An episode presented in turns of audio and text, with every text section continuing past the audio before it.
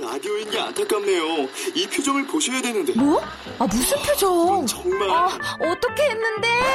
KBS 라디오 7개 채널에서 제공하는 최고급 정보들을 사진과 기사 그리고 영상으로 확인하실 수 있습니다. 읽는 라디오 KBS 라디오 홈페이지 라디오.kbs.co.kr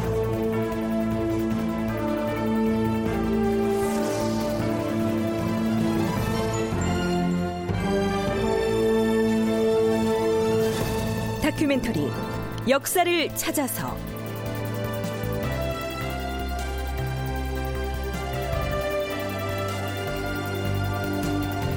제 648편 정광필도 탄핵을 피하지 못하고. 극본 이상락 연출 정혜진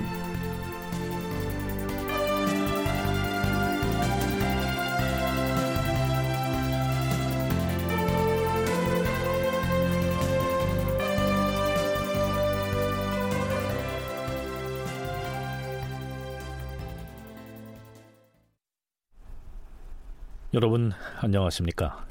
역사를 찾아서의 김석환입니다. 중종 28년 서기론 1533년에 해당하는 그해 5월에 누군가 동궁 빈청 남쪽에 사람 머리 모양으로 만든 물건을 목패에 새겨서 걸어놓는 사건이 발생하죠. 그 목패에는 세자의 몸을 능지 처참하고 세자의 부주, 즉 국왕의 몸을 교살하고 중전을 참한다와 같은 무시무시한 글자가 새겨져 있었습니다. 이것을 목패변이라고 일컫는데요. 애당초에 이 별난을 주모한 사람들은 경상도 상주에 유배돼 있던 경빈 박 씨와 그의 아들 복성군을 겨냥하고 있었죠. 그래서 그 주변 인물들에게 형장 추국을 가해서 경빈 박 씨의 사위인 홍여를 범인으로 지목합니다. 홍여가 경빈 박 씨와 복성군을 위해서 세자를 저주하려고 그러한 변을 일으켰다. 이런 얘기죠. 주상 전하, 다행히도 우리 종묘 사직에 복이 있어서 그 흉악한 음모의 본말이 드러났사옵니다. 흉계를 꾸민 간사한 자들로부터 모두 자복을 받았으니 복성군과 그의 어미 박씨를 속히 통쾌하게 결단하여 처단하시옵소서. 박씨와 복성군을 처단하시옵소서. 경빈 박씨가 직접 모의에 가담하진 않았다 하나 그의 사위인 홍여 등이 지금 박씨를 위해서 변을 꾸몄을 것이라고 말들을 하고 있으니 이래 형편상 경빈은 목숨을 보존할 수 없게 되었도다. 다만 복성군이 모의에 대해서 알고 있는지 모의에 가담했는지조차 알 수가 없으니 이 일을 어찌해야 되겠는가? 전하, 대간에서도 주상 전하의 심려를 모르는 바 아니오나 국가의 대계를 위해서 아른 것이옵니다. 전하께서 결단하시기에 달렸사옵니다.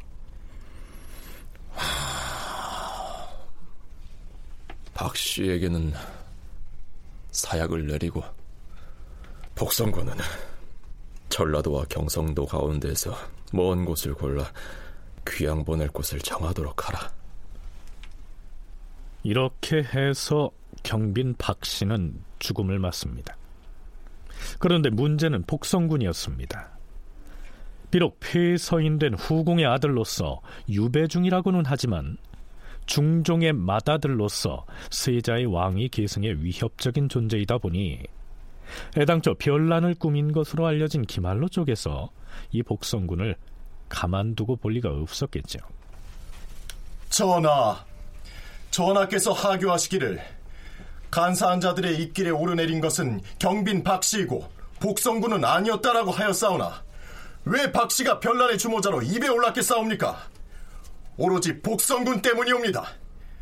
화근은 모름지기 복성군에게 있는 것이옵니다. 과인도 그것을 모르는 바가 아니다. 허나 고금을 막론하고 아들을 죽인 제왕이란 이름을 얻어서야 되겠는가? 전하, 복성군은 종묘 사직의 적이옵니다. 따라서 전하의 아들이라 할 수가 없사옵니다.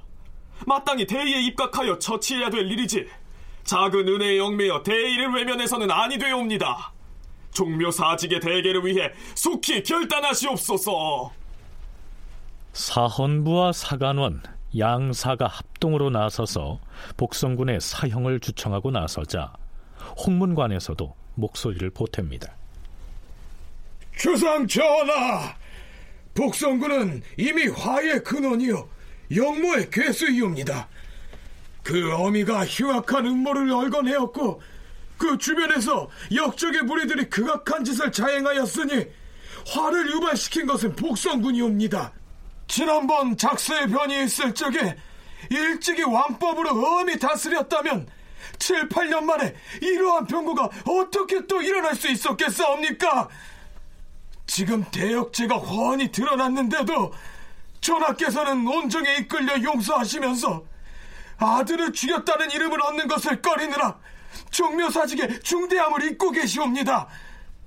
옛날 당태종은 아들 하나를 버리는 것은 작은 잔인함이지만 사직을 편안히 하는 것은 큰 효도라 했사옵니다. 복성군은 이미 종묘사직에 죄를 지었으니 전하의 자식이라 할 수도 없고 사사로이 감쌀 수도 없는 것이옵니다.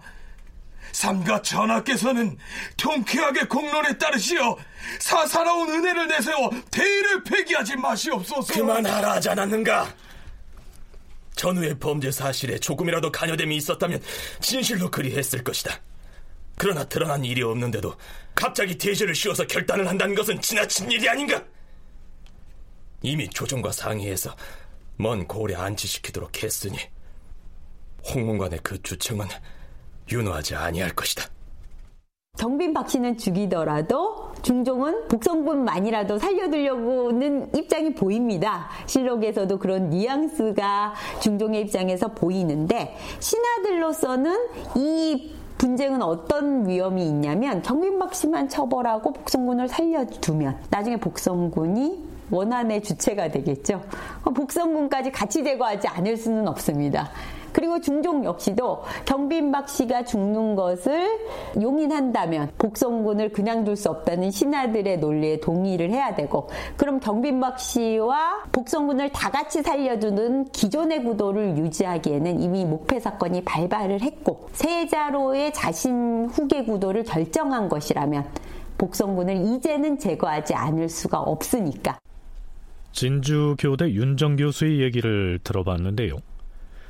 중종 자신이 아무리 복성군에 대해서 애틋한 정을 가지고 있다고 해도 국가 운영과 왕실의 안정을 생각하지 않을 수 없는 국왕의 처지이고 보면 국본, 즉 세자를 보호하는 쪽으로 기울 수밖에 없을 것이다. 따라서 복성군에게 대죄를 내리라는 신료들의 주청을 마냥 거부할 수는 없을 것이다. 이런 얘기입니다.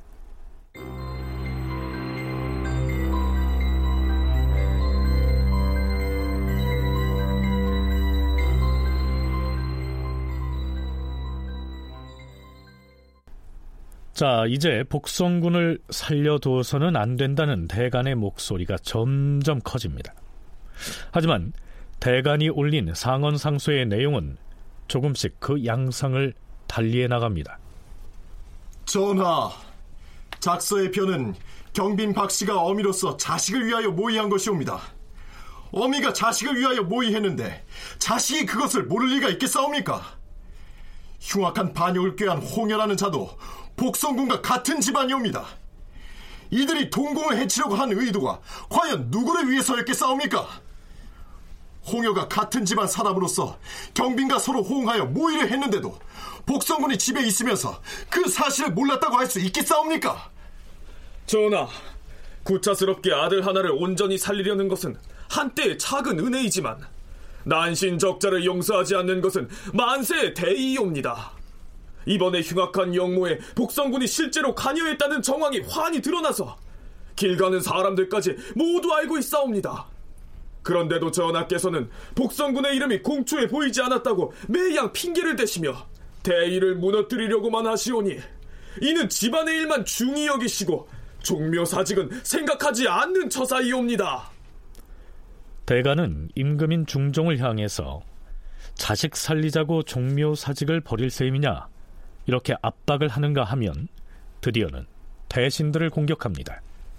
전하, 지금 대신들은 무엇을 하고 있는 것이옵니까? 대사를 결단함에 있어서 나라를 구하는 데는 뜻이 없고 오로지 임금의 피해를 맞추기 위해 여념이 없는 소치이옵니다. 대신이라는 자들이 자기 한 몸만 알고 국가가 있다는 것을 모르는 행위이옵니다. 임금이 대역죄인을 관대하게 조처한다면 이는 나라를 버리는 것이요. 신하가 대역죄인을 관대하게 조처한다면 이는 임금을 잊은 것이옵니다. 그런데 어느 지점부터는 대간의 공격 방향이 영의정, 정광필을 향하고 나섭니다. 전하, 나라에 큰 변이 발생하면 대신은 당연히 종묘 사직을 편안케 하는데 급급하여 자신을 돌볼 겨를도 없이 힘써야 되는 것이옵니다. 그런데 정광필은 명색이 나라의 수상으로서 근래 전하가 대신들을 면대할 적에 빈청에 있으면서도 병을 핑계대고 나오지 않다가 주상 전하께서 강력하게 지시한 다음에야 들어왔사옵니다.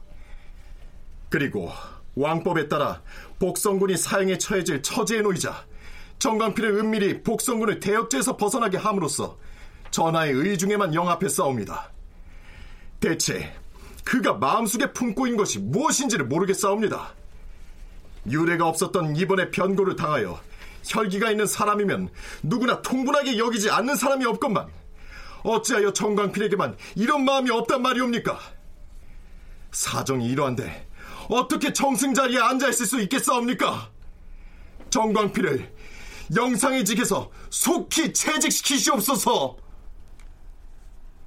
그렇다면 이때 영의정이었던 정광필은 어째서 대신들이 모두 입을 다물고 있는 상황에서 대간의 공세를 무릅쓰면서까지 홀로 복성군을 구명하려고 나섰을까요? 정광필은 특히 김효사와 당시에도 조광조의 사살을 막으면서 하는 말이 그렇게까지 조광조가 급작스럽게 개혁을 소위 말하는 그것을 한 데는 중종의 뜻이 반영되어 있는데 지금 갑자기 하루아침에 신문문을 열고 군대를 들여가지고 정계를 이런 식으로 개편을 하고 거기에 나가서 사사까지 하는 것은 잘못됐다라는 입론입니다. 특히 이들은 이러한 정상적인 운영 시스템을 중시하는 입장이 계속 유지가 돼야 국왕을 교체한 반정 본인들이 했던 반정의 명분도 정당한 것이 되겠죠. 어, 연산군이 굉장히 잘못한 것의 핵심이 폐륜을 저질렀다 이런 것들인데 가능하면 중종에게 그런 일들을 강요하지 않는 것이 당연히 올바른 거고 중종도 그렇게 하지 않아야 중종 반정이 훌륭한 반정이 되겠죠. 그렇다면 막상 목패 변을 실제로 일으킨 범인으로 지목된 경빈 박 씨의 섭이 홍리언은 어떻게 됐을까요?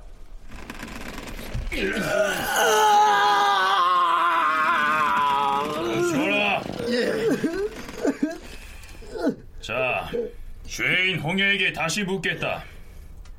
네 놈이 정령 이 흉측한 목패를 만들어서 동궁의 빈청에 내걸지 아니하였느냐? 나는 그런 일이 주어도 없소이다. 자, 네 놈이 만들어 걸었던 목패 여기 있으니 다시 보아라. 네 놈이 장모의 사주를 바꾸서 세자를 저자려고 이 목패를 은밀하게 내걸지 않았느냐? 자, 목패에 새겨진 글자들을 다시 보아라. 전부당, 만부당하오. 내가 어찌 주상전하와 세자조하와 중전 마마를 저주하는 이런 흉악한 글귀를 새길 수 있단 말이오. 나는 단연코 모르는 일이오. 아니 되겠다. 줄을 다시 틀라. 예.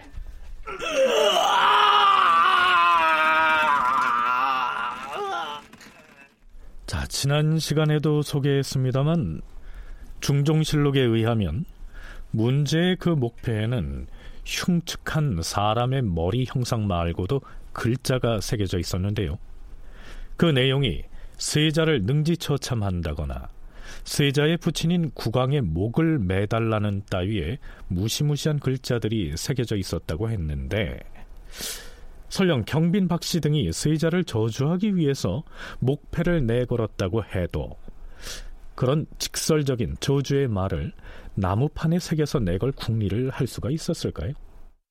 직설적이고 아주 직접적으로 윗전을 침해하는 기사를 실기는 어렵습니다. 실제 있더라도 치는 건 침해기 때문에 지금도 심지어 대통령 모독죄나 이런 게 있는데 글을 쓸 때 땡땡으로 비우는데 당시에 그런 내용이 만약 있다면 이제 사료 비판에서도 이거는 좀 어느 시대에 임론이 들어갔을까 이렇게 좀 사료 비판을 거 꾸로 해야 될 상황이지 않나 합니다. 그래서 결론적으로 경빈의 사이인 홍려의 지시로 일어났고 그의 노비와 보모 등이 함께 세자를 해치려 했다.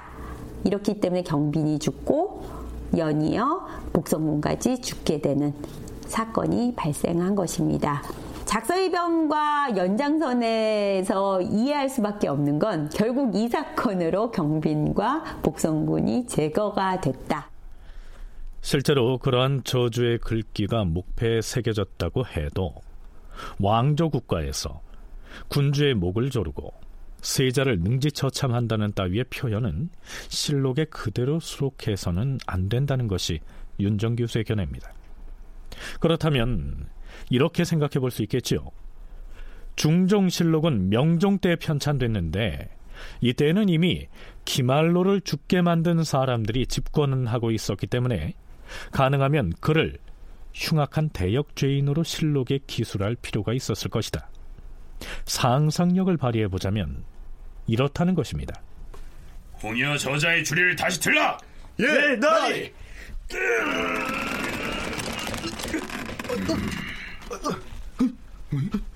도사나리 이자가 아무런 반응이 없. 뭐라? 무, 물을 뿌려라. 예. 그래도 아무 반응이 없습니다. 나리 이자가 죽은 것 같사옵니다. 경빈 박 씨의 사위였던 홍여는 결국 형장신문 중에 고신을 이기지 못하고 숨을 거둡니다.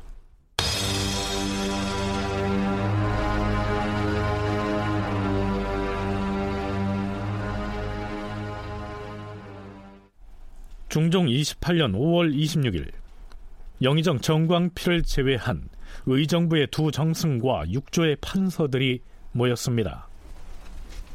전하, 경빈의 사이 홍여가 끝내 자복하지 않고 죽었으나 마땅히 율문대로 처리를 해야 되옵니다. 그리고 복성군은 대의에 입각하여 처치를 해야 하옵니다. 두 옹조는 경빈 박 씨의 소출이므로 당연히 폐서인 돼야 되고 경빈의 또 다른 사위인 김인경은 외방으로 내보내야 하옵니다. 하면 수상인 정광필은 어찌하겠는가? 아, 수상은 진퇴시키기가 지극히 곤란하옵니다. 다른 의논이 있으면 말해보라.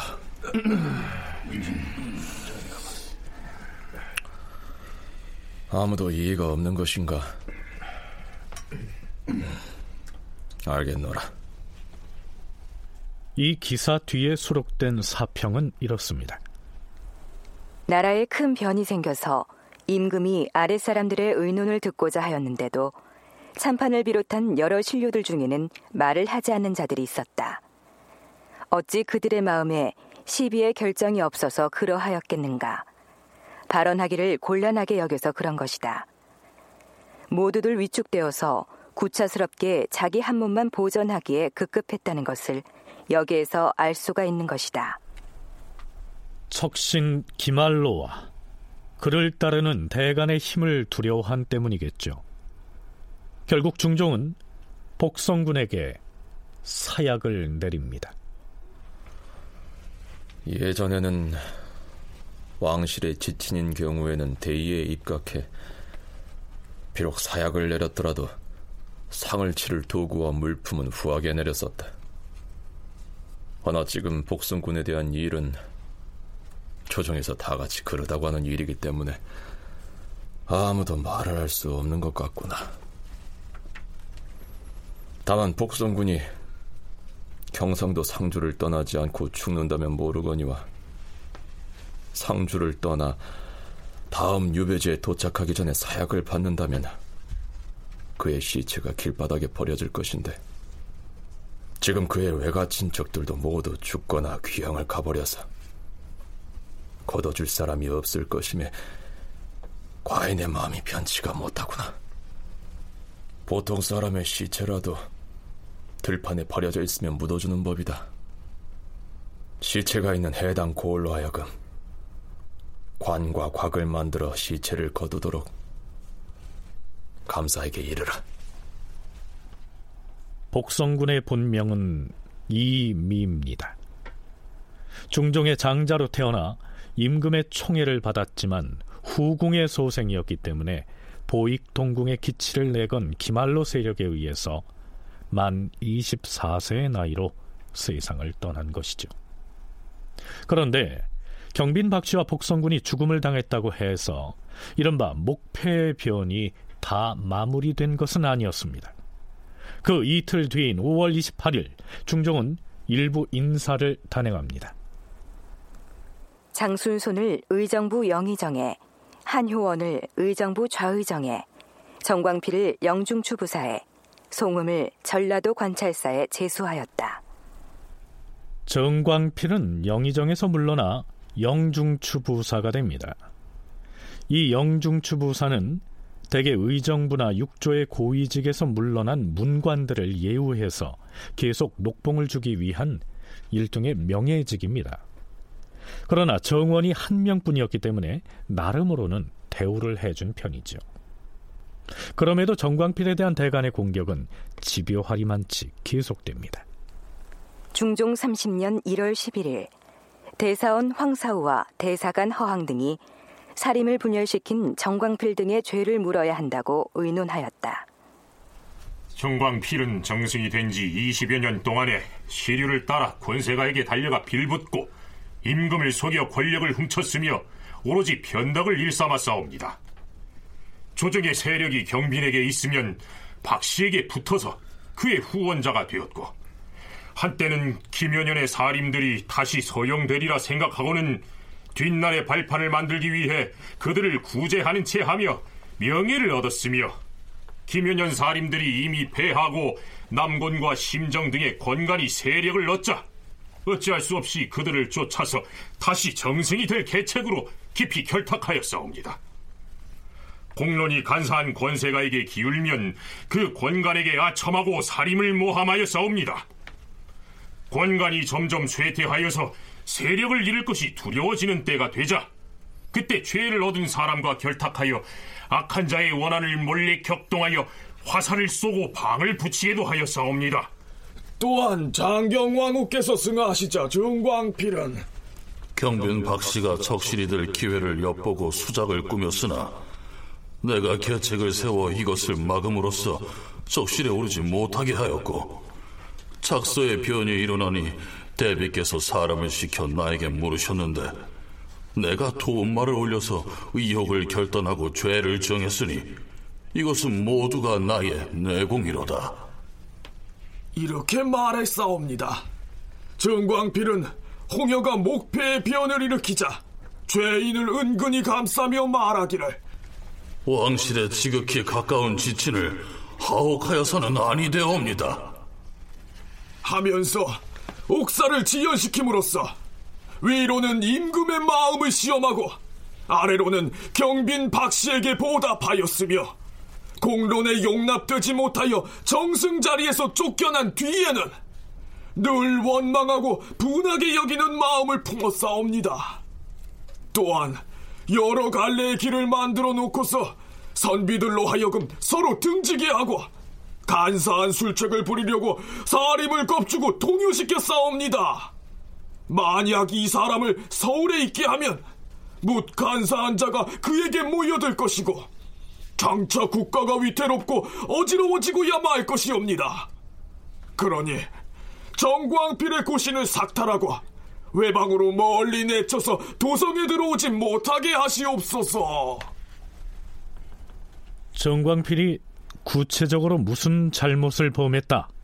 이렇게 적시한 것이 아니고요. 오랫동안 정승으로 지내오면서 행한 모든 일이 간사한 권세가 즉 권간을 붙쫓는 행위였다는 식으로 비난을 하고 있습니다. 그렇다면 앞에서 대간의 두 수장인 황사우와 허항이 말한 것처럼 이 정광필은 오랫동안 정승을 지내오면서 시류에 영합해서 기회주의적인 행태만을 보여온 그런 인물이었을까요? 오종록 성신여대 교수와 윤정 진주교대 교수 얘기 함께 들어보시죠. 정광필의 경우에는 실제로 중종 때의 그 의정을 지낸 여러 인물들 가운데서 그 뭐 오래 가지 못하고 빨리 죽은 사람들을 제외해놓고 본다면은 아마 정승으로서 또 재상으로서 그 어떤 채모를 그런 대로 가장 잘 갖췄던 인물에 해당이 된다고 이제 평가할 수 있겠는데요. 예, 그런데 결국은 이제 기묘 살림들을 지켜내지 못했다 하는 것 때문에 예, 살림 세력들 가운데서도 이제 어느 정도는 이제 불만은 있고. 하지만 영의정으로서의 역할, 여러 가지 세력을 아우르고 하려는 국가 운영 체계를 했기 때문에 나중에 기묘 명연에도 제 1위로 올라와 있거든요. 어, 평판도 좋고 상대적으로 신망도 있는 원래 홍구적인 정책을 하면서 사림에도 호의적일 수 있는 이런 역사적인 기반이 있었던 사람이죠. 본인의 행실도. 그래서 기말로 등이 심정하고 이행을 제거할 때도 여전히 영의장 자리를 유지하고 있었습니다. 근데 복성문 사사 당시에 정광필이 적극적으로 나서지 않음을 들어가지고 이제 반대 세력이 이제 사실은 뭐 남은 사람이 없었어요. 그러니까 이제 다음 타겟이 정광필로 이어진 거죠. 오히려 정광필은 중종 때의 의정을 지낸 재상 중에서는 가장 신망을 얻고 있었던 인물이었다 하는 것이 연구자들의 공통적인 의견입니다. 그렇다면 이 시기 대가는 왜 이렇게 그를 비난하고 나선 것일까요? 훈구파의 상징이었던 남곤과 심정을 비롯한 대부분의 인물들이 사라진 마당에 이제 척신 권세가인 기말로가 마지막으로 제거 대상으로 삼을 만한 사람은 정광필 밖에 남아있지 않았기 때문이다. 이러한 분석입니다. 그렇다면 정광필에 대한 대간의 이러한 공세에 대해 중종은 과연 어떻게 반응했을까요? 대간의 주충을 과인도 인정하는 바이나 정광필은 이미 영의정을 그만두었는데 고신까지 석탈하고 귀영을 보내는 것은 경솔히 할 일이 아니다. 의정부와 함께 의논을 하라. 중종 역시 대간의 탄핵 주청에 어느 정도는 찬성한다는 뜻을 은근히 내비치고 있습니다.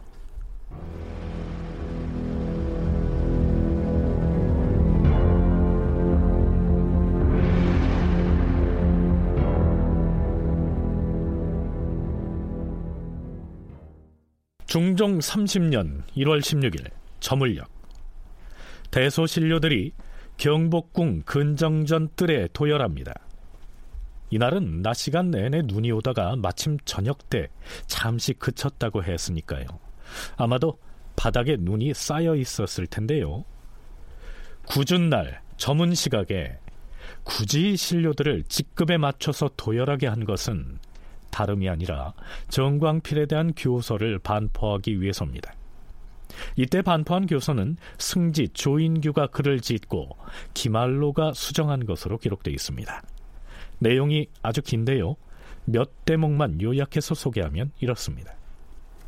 김효년에 일 만들기를 좋아하는 신진 사료들이 괴이하고 과격함을 숭상하여 조정의 정사가 전도됨에 따라 조종 신하의 의논을 채용하여 간사한 무리를 바로잡는 법을 거행하였도다. 여기에서 언급한 김효년의 신진 사료들은 곧 조광조와 김효사림을 일컫습니다. 그런데 어떻게 됐다는 것일까요? 그 당시 영의정이었던 정광필은 시시비비를 제대로 가리지 아니하고 맹종만을 힘썼다.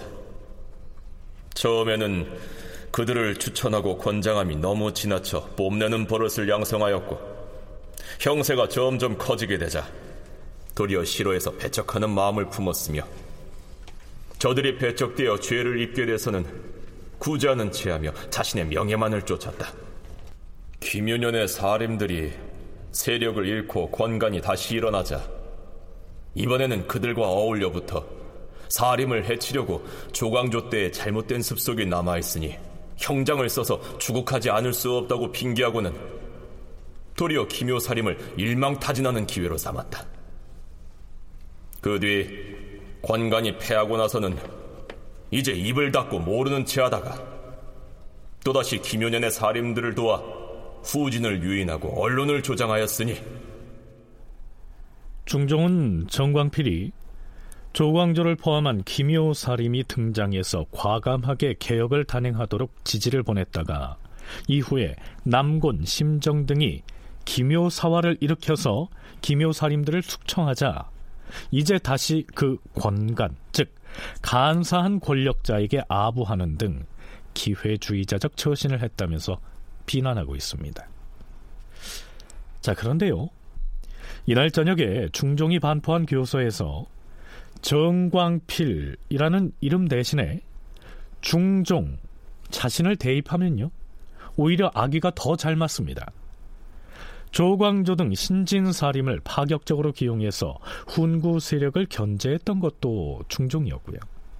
그들 세력이 커지자 이번엔 남곤이나 심정 등을 조종해서 사화를 일으킨 것도 중종이었고 그 뒤에 기말로 등의 척신을 등용해서 또다시 훈구파를 쳐낸 것도 모두 중종 자신이 주도한 일이었으니까요.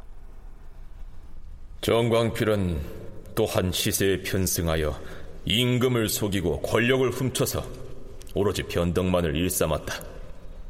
조정 세력이 경빈에게 있을 때는 몰래 박 씨를 지원하였고 박 씨가 패하고 나서 경빈의 사위인 홍여가 반역을 꾸미자 또한 몰래 그 죄인을 도와서 말하기를 지극히 가까운 왕실 사람이니 하옥께서는 안 된다고 함으로써 옥사를 지연시켜 몰래 박 씨의 은혜에 보답하였고 교서에서는 동원할 수 있는 모든 혐의를 정광필에게 들씌워서 그를 죄인으로 만들고 있습니다. 하지만 이 교서는 임금인 중종의 이름으로 반포됐지만 실제로는 기말로의 작품이라고 봐야겠죠. 자, 이 교서의 마지막은 이렇습니다. 과인은 잠시 천둥 같은 노여움을 꾹 참고서 정광필의 벼슬만을 삭탈하고 외방에 살게 하여 도성에 들어오지 못하게 하노라. 그가 대신이기 때문에 특별히 너그러운 법에 따르는 것이며 그를 쫓았던 나머지 무리에게는 죄를 묻지 않을 것이다. 이 교서의 말미에도 사관의 평이 붙어 있습니다. 그 내용은 이렇습니다. 노성하고 덕망이 깊었던 정광필로서도 그 거짓된 비방을 면하지 못하여 마침내 쫓겨났으니 그 나머지야 말할 것도 없다. 기말로가 이처럼 정광필을 꺼리고 미워한 까닭은 정광필이 한산이 되었을지라도 이미 중명을 지녔고 또한 정승을 지냈으므로 기말로 스스로가 숨기고 있는 간사함이 드러날까봐 염려하여 온갖 방법으로 죄를 얽어매었던 것이다. 정광필은 영의정에서 물러나 한가한 처지였지만 여전히 명성을 지니고 있었기 때문에 그것이 불안했던 기말로가 없는 죄를 엮어서 결국엔 지방으로 내쳤다. 이런 얘기입니다. 이렇게 해서 정광필은 충청도 회덕으로 내려가죠.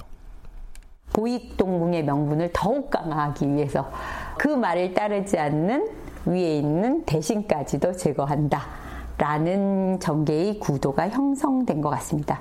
중추부상가로 다시 물러났다가 32년에 김해로 결국은 유배됩니다. 그냥 유배될 수는 없는 일이고요. 아무리 중종이 비판적이라도 워낙 오랜 기간 정승으로 있었기 때문에 문제가 된 것은 희릉, 그러니까 장경왕후의 묘소를 만들 때 총무사였는데 거기에 땅이 안 좋아서 금정이 있는데 돌이 있었었기 때문에 능을 잘못 썼다. 이건 굉장히 치명적인 거거든요. 이걸 명분이기도 하고 실제이기도 하겠죠.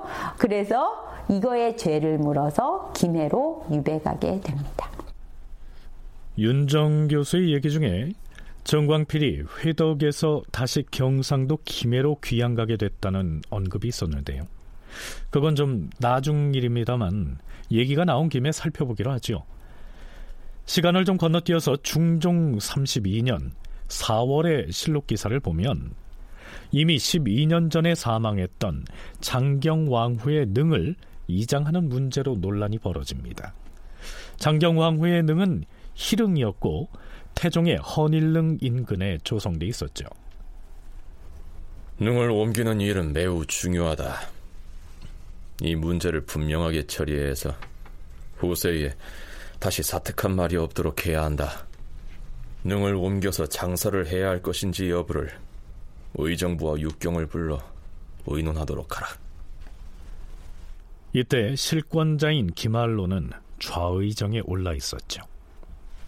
주상 전하, 그 당시 능참 조성의 내역을 기록한 일기를 고찰해 보건대 당시의 난관 및 석공들도 같은 말을 하고 있사옵니다. 그때 금정에 박힌 돌을 파내기가 어려웠기 때문에 일단 자리를 옮기고 그 돌을 파낸 다음 아래쪽 혈자리를 사용했다면 좋았을 것이옵니다. 또한 언덕이 짧기 때문에 위쪽의 혈자리를 두 척가량 합쳐서 써야 제대로 묘역이 조성되었을 것이옵니다. 석공의 말을 들어보니 그때 윗면 및 좌우의 돌뿌리를 제거할 수가 없어서 그대로 둔 채로 황토와 모래를 쌓았습니다요. 당시에 파견돼 있던 제조 및 난관들은 모두들 그 일이 새나갈까 몹시 두려워했기 때문에 소인이 감히 오랫동안 입 밖에 내지 않았던 것인데 지금은 그때 그 관원들이 모두 세상을 떠났기에 이런 말씀을 드리는 것입니다요. 이렇게 말하고 있어옵니다. 이러한 일을 조정에서만 알지 못했던 것이옵니다. 전하, 만일 사내 형세만 가지고 논하면서 풍수들의 애매한 말에 구애되어 옮기려는 것이라면 이유가 올바르지 못하옵니다. 하오나 지금의 실정은 무덤 곁에 돌이 깊이 박혀 있어서 습기가 그대로 쌓이다가 물방울이 되어 흘러내려와 점차로 광안에 차게 된다면 그 안에 물이 개게 될 것은 뻔한 형세이옵니다. 더구나 이런 말이 한 번 전파되었으니 그 말을 듣고 마음 편할 사람이 있겠사옵니까? 무사람들의 의심은 궤변을 만들고 여러 사람들의 말은 쇠도 녹이는 법이옵니다. 인심이 의심하고 동요하는 것은 참으로 깊이 염려하지 않을 수가 없사오니 그러니 장경 왕후의 능, 즉 희릉을 이장해야 한다는 겁니다. 중종의 두 번째 부인이었던 장경 왕후는 중종 반정의 주역이었던 박원종의 누이이기도 합니다. 그런데 기말로는 능을 조성한 지 20여 년이나 지난 뒤에 왜 갑자기 이 문제를 들고 나왔을까요? 역시 이 기사 뒤에 기술되어 있는 사론에 그 답이 제시되어 있습니다. 기말로가 정광필을 모함하여 죽이기 위해 날마다 허황을 영의정 한유원의 집에 보내어 의논하였으나 한유원이 이를 듣지 않아 죽이지 못하였다. 그 뒤로도 날마다 정광필을 제거할 궁리를 기피하였으나 오랫동안 허물을 잡지 못하였다.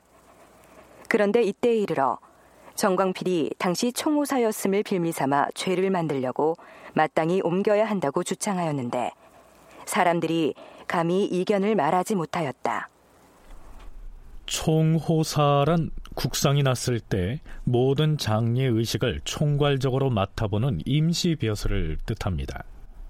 그런데 장경왕후의 국상 때 정광필이 총호사를 맡았고 당시 묘혈을 파내려갈 때 돌이 있는 것을 그대로 두고 능참을 조성함으로써 나쁜 소문이 나게 했으니 그 죄를 물어야 한다.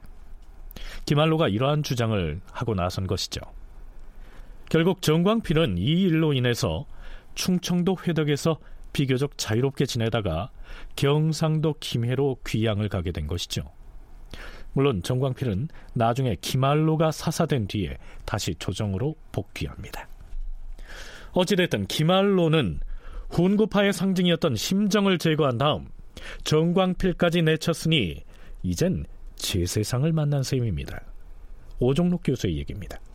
이제 심정 죽고 정강불도 쫓겨나고 이제 기말로가 의정으로서 올라가게 되는 거죠. 의정으로서 올라갔을 때에 이제 재상으로서 대신으로서 국정을 이제 주도할 수 있게 되었는데 이제는 국정을 주도하게 된 사람이니까 당연히 그동안 내걸었던 것을 확실하게 이루어내야 되는데 거꾸로 이제 살림 세력들이 다시 정계 진출하도록 하는데 앞장서야 할 사람이 예, 그런 것을 이제 보이지 않게 되니까 거기서부터 다시 이제 문제가 이제 생겨날 수 있게 됐겠죠.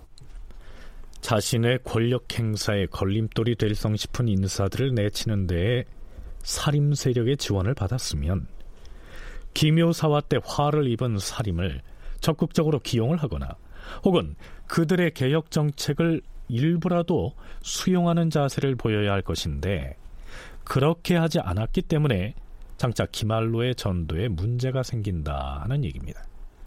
그건 나중에 일어날 일인데요. 그때 가서 살피기로 하죠.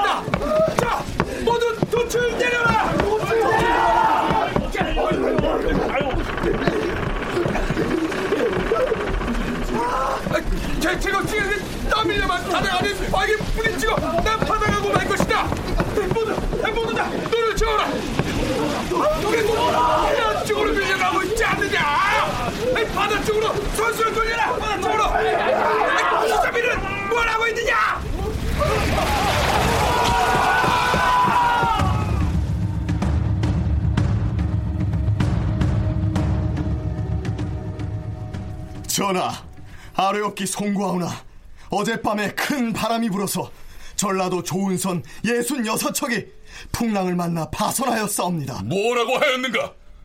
전라도 조은선이 예순 여섯 척이나 풍랑을 만나 침몰했단 말인가? 그럼 몇 사람이나 죽었는가? 익사한 자가 200여인이나 되고 바닷물에 침수한 쌀과 콩이 합쳐서 5,800여 석이라 하옵니다. 어, 이번에도 안익령에서 생긴 사고인가? 그러하옵니다, 전하. 지금이 어느 절기인가? 8월 초가 아닌가? 7, 8월은 태풍철이니 조은선의 우행을 삼가야 할 때가 아닌가? 전라도 수군절제사를 당장 잡아오라! 누가 조은선 누나를 지시한 것인가? 호조에서 공문을 보내 7월 금음때 실어서 8월 초에 떠나보내라 하였다 하온데 뭐라? 당장 호조 판서도 불러오라! 앞에서 소개한 내용은 지금 우리가 탐색하고 있는 중종 제위기의 얘기가 아닙니다. 이때로부터 120여 년 전인 태종 14년에 있었던 일입니다. 새삼 왜 이 사건을 들추어 냈느냐 하면요. 문제의 그 안행량이라는 해안 지역에서 조운선의 안전 운행을 위한 대규모 토목 공사가 바로 기말로 집권 시기에 시행됐기 때문입니다. 자, 우선 안행량이 어떤 것이고 왜 그곳에서 대규모 토목 공사를 벌여야 했었는지 윤정, 오종록 두 교수의 얘기부터 들어보시죠. 태안반도의 안행량은 전라도의 쇠곡이 모인 쇠곡이 경강으로 들어올 때 반드시 거쳐서 들어오는 아주 중요한 좋은 경로입니다. 좋은 경로에서 어, 사고가 많이 나는 곳이 태안반도 이 안행량하고 강화도의 손도랑인가 이 두 곳에서 사고가 많이 납니다. 이유는 당시에 에, 조수간만의 차이가 물살이 센 데다가 우리나라의 그 조은선이 바닥이 평평해서 해안을 따라서 이렇게 쭉 가다가 보면 걸리거나 아, 가라앉아 버리는 이런 사고들이 많이 상대적으로 날 수가 있는데 물길이 세니까 바닥이 평평한 세곡선을 타고 하다 무리해서 이렇게 가라앉는 사고가 발생을 할 수가 있는데 대표적으로 이 안행량과 손도랑이 사고가 많이 나는 곳입니다. 커다란 바위로 이어져 있는 부분이죠. 좀 편안하게 배를 운행했으면 좋겠다 하는 염원을 달아서 안전하게 배를 운행했으면 좋겠다 해서 안행 해서 안행이라고 하는 말을 붙여서 이제 안행량 이렇게 예, 부르는데 결국은 파도가 좀 심하게 치고 바람이 세게 불고 하면은 좋은 손들이 이제 그쪽에서 많이 난파를 당했기 때문에 그 문제를 해결하기 위해서 아예 길이로는 얼마 안 되니까 그곳을 완전히 그 판에서 반도에 해당이 되는 것을 섬으로 만들고 바닷길을 낼 수 있지 않을까 하는 생각들을 꽤 일찍부터 했던 것 같습니다. 경상도에서 중앙 조정에 바치는 쇠곡은 주로 육로로 운송을 했는데요. 전라도의 쇠곡은 바닷길로 운송을 했습니다. 그런데 태안반도의 안행량 쪽에서 워낙 사고가 잦아서 피해가 많았기 때문에 제발 이곳을 안전하게 운행했으면 좋겠다 하는 염원에서 이름도 편안할 안자에 갈 행자를 써서 안행량이라고 했다는데요. 또 흥할 흥자를 써서 안흥량이라고 불렀다는 기록도 있습니다. 신증 동국 여지승남에는 안행량에 대해서 기술한 이러한 구절이 보이는군요. 옛날에 이곳을 배를 운행하기 어려운 곳이라 하여 난행량이라 했다. 그러나 바닷물이 험해 좋은 선이 누차 침몰했으므로 사람들이 그 이름을 싫어해서 안흥량으로 고쳤다. 세공미 등을 실은 배가 안행량 쪽에서 파선을 하는 경우 인근 주민이나 지방 관서로서도 영 성가신 부담을 떠안아야 했습니다. 배가 가라앉으면 이 곡식들을 그렇다고 버릴 수는 없지 않습니까? 그리고 가까운 데서 빠지기 때문에 그 인근의 연해의 백성들이 그거를 건져가지고 또 증열이라 그래서 말립니다. 그러면 이거를 다시 세 곡으로 올려보내느냐? 그럼 이게 안 좋은 거니까 증열미는 이쪽에 분정이 되고 다시 세 걸 거져서 올려보내고 그래서 이, 이 근처에 있는 연해 지역민들도 굉장히 고역이 되는 아주 복잡한 문제를 발생시키지요. 그렇기 때문에 어떻게도 이 부분에 대해서 문제를 해결해야 했습니다, 사실은. 그런데 지속적으로 시도를 하는데 성공에 이르지 못하는 겁니다. 썰물이 지면 인근 주민들이 난파선 쪽으로 가서 물에 젖은 세곡미 중의 일부를 수습해서 말린 다음 그 곡식은 그 지방 관서에서 사용을 하고요. 대신에 그만큼의 새 곡식을 걷어서 중앙으로 올려 보내야 했던 것이죠. 그래서 이 안행량의 갯벌을 파서 운하를 만드는 공사는 이미 고려 시대부터 시도돼 왔지만 번번이 성공에 이르지 못했던 것입니다. 그렇다면 중종 때 기말로 집권기에는 성공할 수 있었을까요?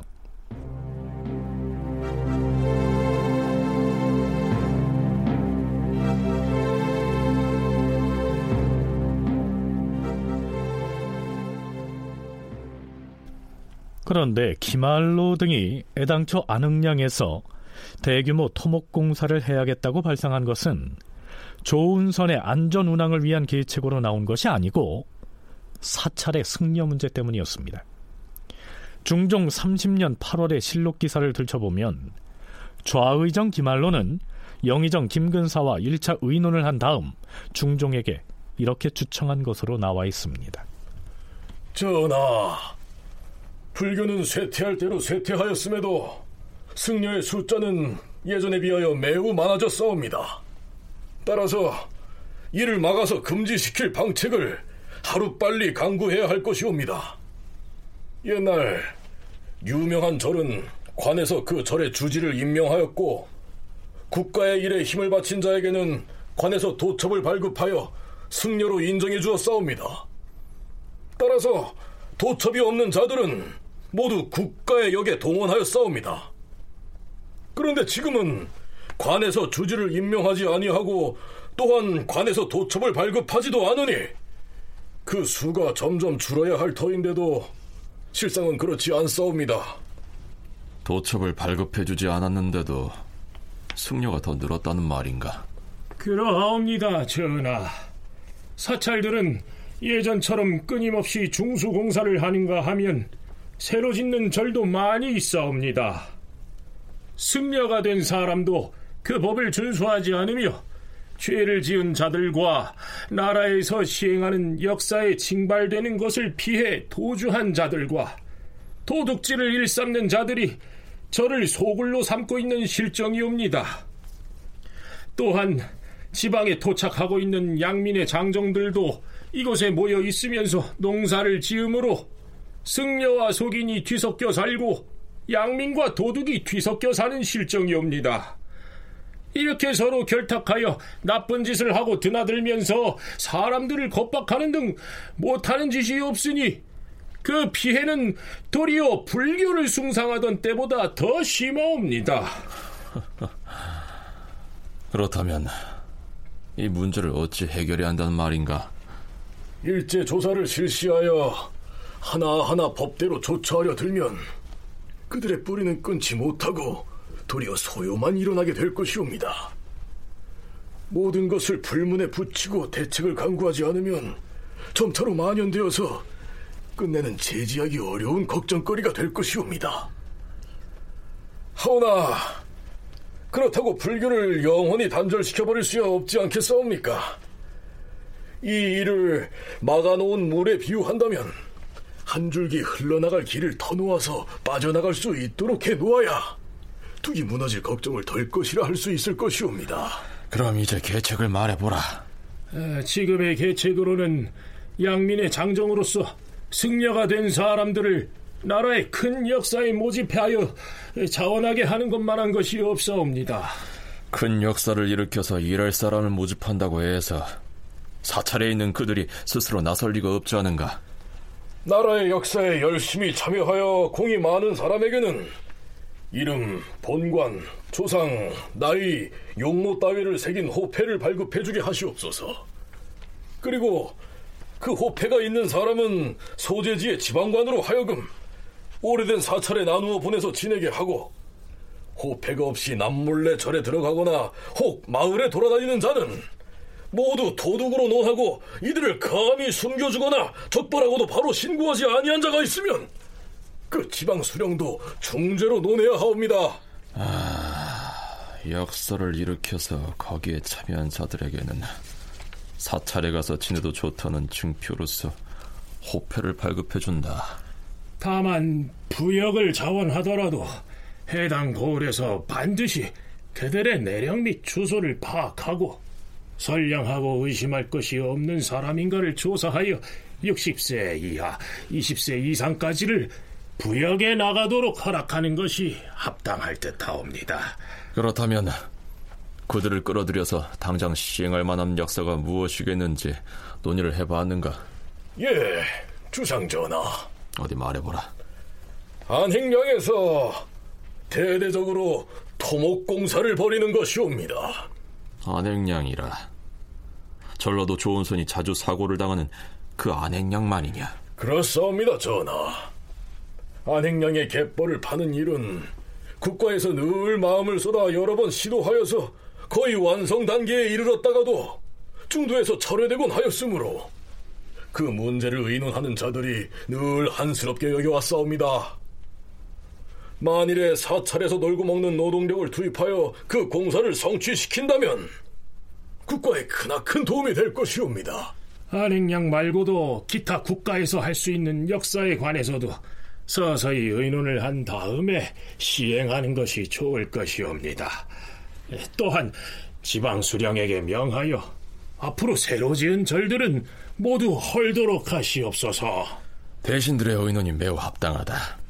다만 새로 짓는 절은 모두 헐어야 된다고 했는데 비록 헐게 하더라도 어떻게 수령이 몸속아서 모두 점검할 수가 있겠는가? 그 사이에서 아래 것들이 뇌물을 받게 되면 그 폐단이 생길 것이다. 아니, 새로 지었더라도 이미 지은 절은 놔두고 이제부터 새로 짓는 것은 모두 헐게 한다라고 공고를 하라. 또한 나라에서 시행하는 역사에 공이 많은 자는 호패를 지급한다는 등의 공고문은 안행량의 갯벌을 굴착한다는 공고문 바로 밑에 기록하게 하라.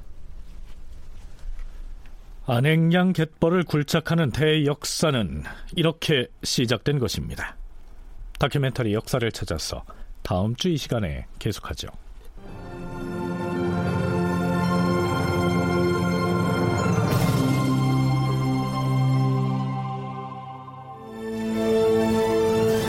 다큐멘터리 역사를 찾아서 제 648편 정광필도 탄핵을 피하지 못하고 이상락 극본 정혜진 연출로 보내드렸습니다.